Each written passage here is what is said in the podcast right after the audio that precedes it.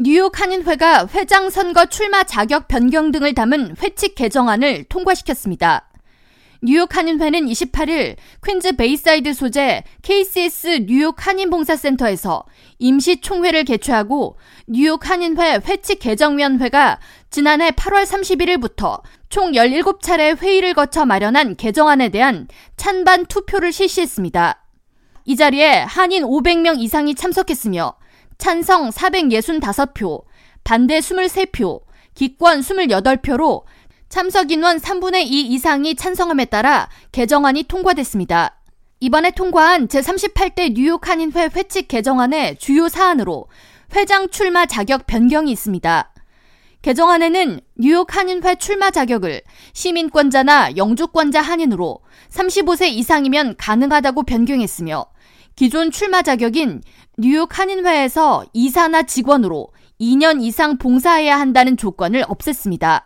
또 다른 개정안의 주요 사안으로 이사회 구성 인원을 최소 21명부터 최대 99명까지 단계적으로 늘려나간다는 것으로 이때 한인 회장이 행사했던 이사 추천권을 폐지시켜 이사회의 독립성을 추구했다는 점이 주목됩니다.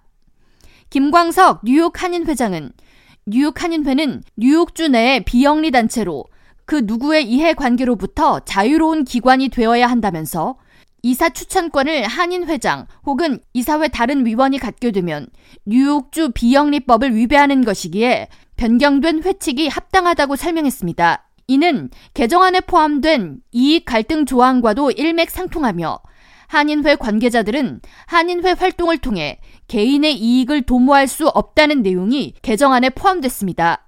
또한 선거관리위원회 위원들을 한인회 이사들로 구성하는 것에서 외부 인사로 구성하는 것으로 변경해 객관성을 확보한다는 내용과 함께 내부 비리를 고발하는 위슬블로어를 보호하는 규정을 추가해 내부 감시 기능도 강화시켰습니다.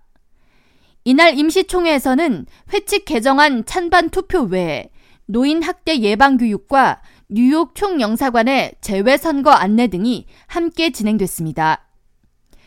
K-radio 전용숙입니다.